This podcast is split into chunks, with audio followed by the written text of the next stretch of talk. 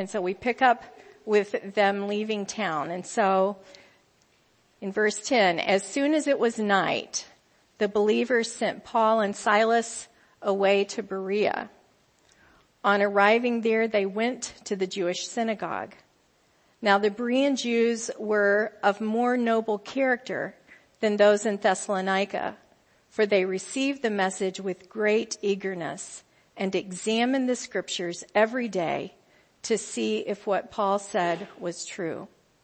As a result, many of them believed, as did also a number of prominent Greek women and many Greek men. But when the Jews in Thessalonica learned that Paul was preaching the word of God at Berea, some of them went there too, agitating the crowds and stirring them up. The believers immediately sent Paul to the coast, but Silas and Timothy stayed at Berea. Those who escorted Paul brought him to Athens and then left with instructions for Silas and Timothy to join him as soon as possible. Now if you remember, Jesus told the disciples, go and make disciples of all nations. And he said, but wait until you've been clothed with power from on high. And Pastor Jaleesa, back in the fall as we were looking earlier at Acts, she gave us this um, image of a mountain range. And when we know that we're on mission, we don't know how many of these mountain peaks and valleys. We just know we're going on a mission. And yet, when we get to the top of one struggle and we feel like, okay, we've conquered the mountain, all of a sudden we see that, oh, my time on earth is still here and there's more to do. and so there's the ups and downs. And so today we're gonna, um, if you think of a sermon as a camera. We're to um, job shadow. We're going to look at Paul and Silas and Timothy first. And so we're going to have the camera on them for a while and we're going to learn by looking at their lives how they were living this life on mission. And remember, Paul and Silas were commended to the grace of God in Acts 15 by the church. They were commended to the grace of God. So as we're looking at their ministry, we're watching for grace throughout, okay? Now, I don't know about you, but that picture of the bicycle and the path, like, okay, we're going on mission. And maybe in our minds we think, okay, we're going from here to there and we're expecting more like a straight, smooth path. But actually this um, image right below that bicyclist of where there's like these dips and valleys and there has to be like a chairlift and a ship to get them across and so forth, that's actually more representative of we, we face these obstacles along the way. Or maybe the picture of a roller coaster comes to mind as we read about Paul and Silas and Timothy and how they went to Thessalonica and then all of a sudden there's the mob and so maybe it feels more like a roller coaster, but Paul said these words in Romans 8. He said, and we know that in all things, God works for the good of those who love him, who've been called according to his purpose. So we're looking for how that in all things, God is working for good. We're looking for grace through this story. And so as I kind of tried to chart out what this looks like, I, I see this, okay, they went into Thessalonica and there's these converts. And then all of a sudden there's the mob, take one. And oh man, there we go down. And then, alright, we're going to Berea. And there's these converts there. And it's amazing and maybe it's another mountaintop experience. And yet here comes mob take two. They come from Thessalonica and they come stirring up trouble. And so I imagine when I think about how that must have felt for Paul and the team, this is the graph that came in my mind. And I wonder if they had the question, what is God up to? What does it feel like when things are not going as planned? Maybe it feels like God's absent or that things are out of control. Anybody? Ever had these thoughts or wonderings? Yeah, I see a hand over there and a shaking heads. It's true that they're out of our control. But it's not true that it's out of God's control. He's still sitting on the throne. God's on the throne. And Elisabeth Elliot says this, God is God. Because he's God, he's worthy of my trust and obedience. I will find rest nowhere but in his holy will that is unspeakably beyond my largest notions of what he's up to. So I can find rest in him even though I don't understand what he's up to. Well, that's a nice quote. Who in the world is Elisabeth Elliot? And what does she know about trusting God when things are kind of on the roller coaster? Well, maybe you remember this or maybe this is new information to you, but Elisabeth Elliot was a missionary and she went down to Ecuador in South America and then she ended up marrying another missionary who was there, Jim Elliot. Her husband, along with four other missionaries, were killed as they were trying to reach out and connect with a tribe that had a very savage reputation. He, they were mir- murdered on January 1956 when their little daughter was 10 months old. All right? I think she's qualified speak, to speak to us about trusting that God's in control even though we do not, can't comprehend at all what is happening. It's easy and it would be easy to give up. But for the Christian, we lean into God when times are hard and when they're confusing, as they were for Elisabeth Elliot, who's pictured in this picture with her little daughter, and also one of the sisters of the pilot, Rachel Saint, who's not pictured. But for these missionaries who were there, they were part of a team and maybe you might call them the second, um, like the JV team, right? Because there's these these five men that were out on the front lines, but here's the JV team. Maybe we can think of Silas and Timothy as the JV team and Paul's out there, but then all of a sudden things change and the varsity is out and we're called up. And how does it feel when we don't understand what's going on? God gives persevering grace and um, in this in my mind this little curvature of like the Thessalonian church is planted and then suddenly they're sent away by the Thessalonian church because of the mob. And then they're in this place of literal dark. They're going at night and going to Berea. They're persevering and God gives the grace to persevere on mission. Teo Beals, one of his students, wrote this in their um, first blog that mission is loving with a purpose. The definition of mission, loving with a purpose to make Christ known. God gives grace to continue to love. Can you imagine keeping your heart open and being ready to go into Berea after you've just faced yet another mob and another rejection? And yet God helps them with this transition. They have hearts that are open and eager because when you think back about the good news of what Jesus has done for us as described by Pastor Dave, looking at the blood of Jesus and what he's done, we just have such good news of God's love and he changes our hearts to want to share that love with each one. And what an amazing thing that happens and what a gift of grace of God after being the, facing this mob in Thessalonica is that they get the teacher, the teacher's dream. Like if you have teaching gifts, this is amazing when students are actually awake and eager and they're listening.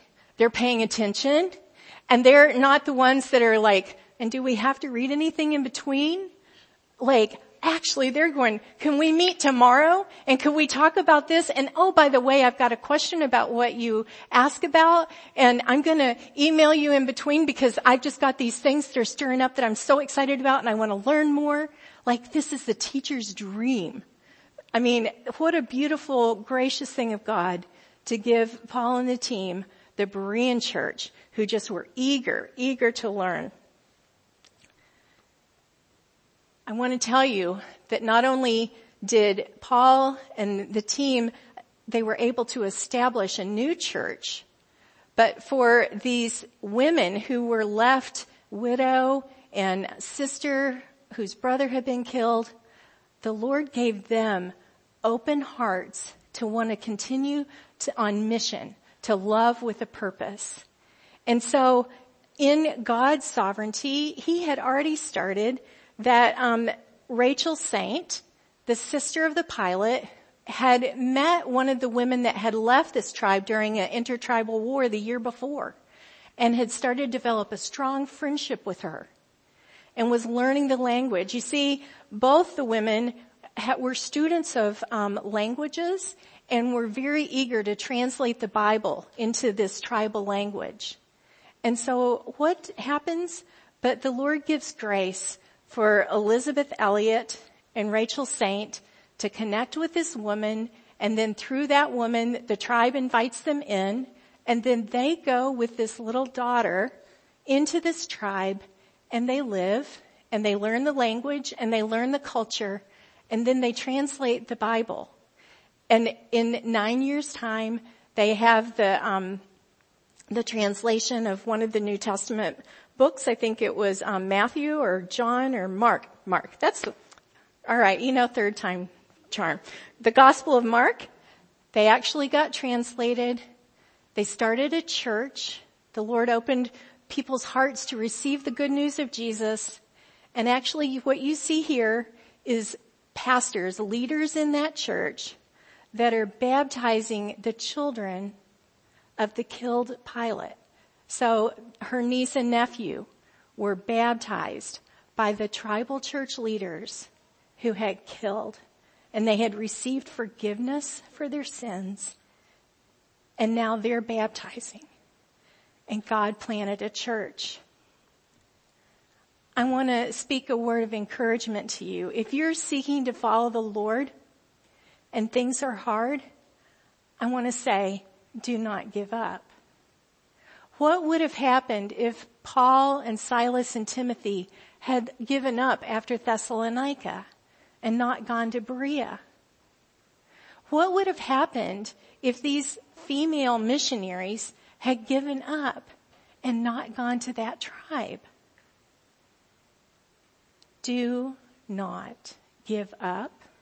Look for God's grace where you are right now. Do not give up. God manifests His grace in the high points and in the low points of our lives. And I want to talk about where I see God's grace in this passage, and it's in it, the second paragraph. It's um, verses 13 to 15. In some ways, I mean, there's no throwaway verses.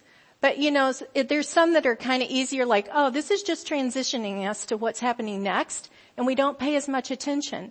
But I want to tell you what I see in God's grace. I want to say that these new believers they left their community and escorted Paul away. They left their jobs, they left their families, it was on their own dime that they traveled with Paul. And it's a huge witness. Sometimes we can witness with words, and sometimes the church witnesses with actions. And these are actions that are actually saying, I'm part of this new kingdom, and my resources in my life and my time is surrendered fully to this king, King Jesus. And so they escort Paul and it's a witness that their lives are all of a sudden oriented around the King Jesus. This is God's grace and a witness to the world. It's also God's grace to Paul as he's strengthened and encouraged by receiving the protection because as they went and escorted him, they're protecting Paul. He's not out traveling alone, but he's protected. He's encouraged. How many of you have needed encouragement when things, when you were hitting a downtime, you needed somebody to walk alongside you? This is grace. This is God's grace in those times that are in the valley seasons of our lives. This body of Christ, the witness of the body, the community, the extravagant hospitality of escorting him all the way to his next destination, which I want to show you a map. And if you can see Thessalonica and Berea are up here to the top in Macedonia and they're bringing him all the way down to Athens. That's about 200 miles. Now, some people think he went by ship and others believe he went by land and they just said we're going to take him to the coast to kind of throw people off of where they were really going. 200 miles. Like from here to Big Rapids is about 50 miles. Think about, where's 200 miles? Is that Ann Arbor? I don't know. Where's further? The border is uh, 190. Okay, the border of Michigan's 190 miles. Can you imagine going by foot? We're gonna walk with him all the way there. This is commitment, folks. This is like extravagant community. This is the way the Lord's calling us to walk with one another when we're in those valley seasons. And I want to show you something else that in this valley, what seems like such a difficult time, and it was, um, John Calvin says this was definitely demonic. In his commentary on this, he says this, these people from Thessalonica that came over to Berea to stir up the mob, this was demonically inspired and he said, we may or may not be facing persecution or challenges, but he says the demon is after us. Satan is after the Christians and he'll come with discouragement. If it isn't by a physical fight, he'll come with discouragement. Or he said it'll come by domestical disputes, which I think he means like stirs up trouble at home right? So some way or another, the enemy is trying to discourage us from this mission of making Jesus known and showing his love. And yet, look what happens. In all things, God's working together for good. Actually, the gospel is spreading. Alright? It could have stopped in Thessalonica and just built a nice church there, but now no, there's now a church in Thessalonica and Berea, and he's going further. He's going to Athens. And so, the word of God is spreading. The mission is advancing. So even when it seems difficult, God is active and He's moving. If we can take time to see it, and sometimes we only see it in retrospect. And so we have to believe in the moment God's in this thing. He's, He's not left me. He's not left me. There's purpose. And Paul does not go it alone. He's the senior partner. And you could say, well, he could have been down there and thought he could do it and just leave the others up there. But I want to show you something else that's beautiful in grace is that he's committed to team. Paul doesn't, he's not arrogant and think, well, I can just do this myself. As soon as he gets there, he turns around and says to those people, as you're going back, send my team. Send my teammates with me. Send them to join me. And so this too friends, is God's grace. Now, I, I've been having the camera on Paul and the team. I'm turning the camera now to the church in Berea. And I want to say, what happened to the church in Berea? Because we don't see much of it after this. A little bit in Acts 20 and then beyond that we don't know. And so some people think, well, must be that that wasn't very effective ministry. But in my research, I want to tell you what I saw and what I found is that the Berean church continued to hold their ground and grow.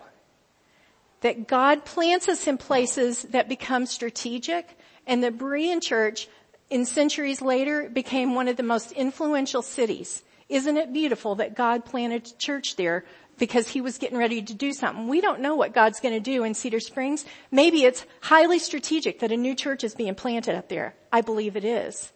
All right? There were, by the 12th century, there were several beautiful churches that had frescoes. There were 37 churches of that period that have been identified, but scholars believe that more than 100 churches existed. How is it possible that from one little church that a 100 churches all of a sudden have grown? Think about this. What if we as one little church and all of a sudden God used us to plant 100 churches? 100 churches. Think about that. I mean, when we just read it and maybe the numbers don't really compute, but think about this. Those of you who are part of this church, what if God wanted to use us to plant a hundred churches? It's possible.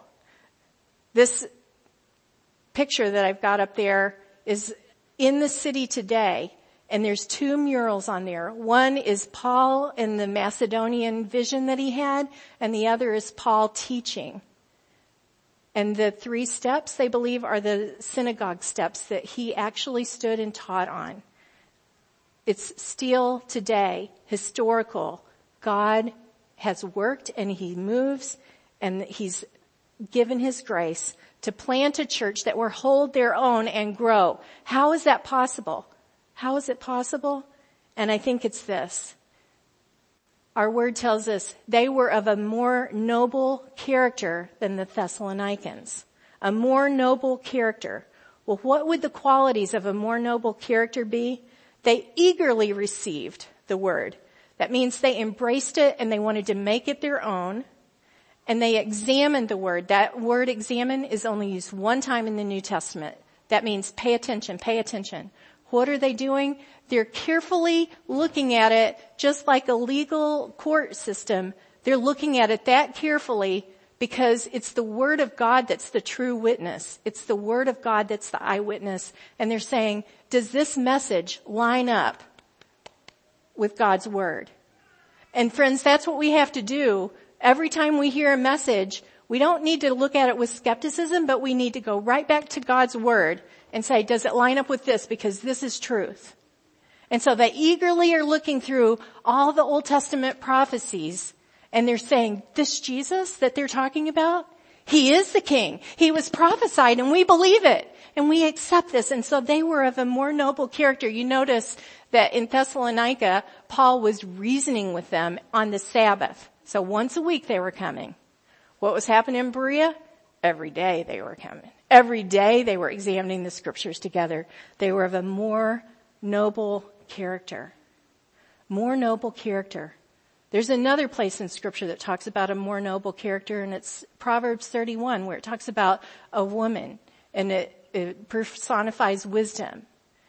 She's worth, her value is like rubies. It's like gems. Like her value is so amazing. It's a husband and wife the value to the husband of the wife who's got this wisdom and the way that she lives out her life. Jesus is our husband. The church is his bride. What if we, if he looks at us like a gem? What if he says, oh, you are of a more noble character? What if he looks at us, church, Gold Avenue, and says, you, you church, you are my bride and you're my, you've got this noble character. You love my word. You're examining it. You're learning about me. You're studying me because you love me. You're showing me your love by being in your word day by day. You're in my word. You're studying it. You're learning it. Why? Because you don't want to sin against me. Why? Because you love me. Why? Because you're forgiven of your sins.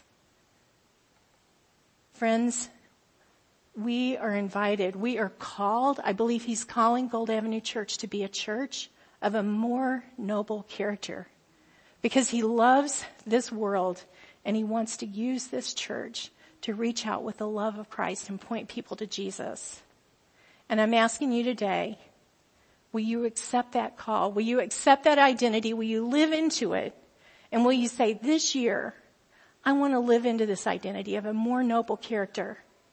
The discipleship team has given you a tool in your, in your worship folder. Daily readings, some questions to think about, things that you could discuss together. Some of you have been talking about wanting to see more Bible studies. Hallelujah. He's wanting us to be a church of more noble character. Some of you are saying, I just need more. I need to be together with other people, reading the word and understanding it. I want you to know that everybody that was converted in these cities, they weren't already real familiar with scripture. To be more noble doesn't mean you already know a lot. It means you're an eager learner, that you want to learn. And today I'm going to ask you, if you're willing to learn, if you are a person that says, I want to show my love back to Jesus by being a student of his word this year, I'm going to ask you to stand up right now, right where you are, to stand up and say, I want to be a person of more noble character.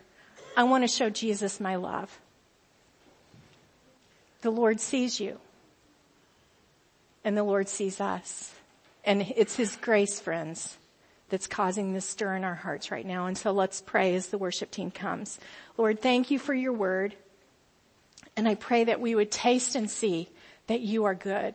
Lord, I pray that you would cause us to live by your word and that it would be our very life and our lifeline. And Lord, I pray that you would move us to make you known and to prepare us to share the good news with others. Through this, I pray. In Jesus' name, amen.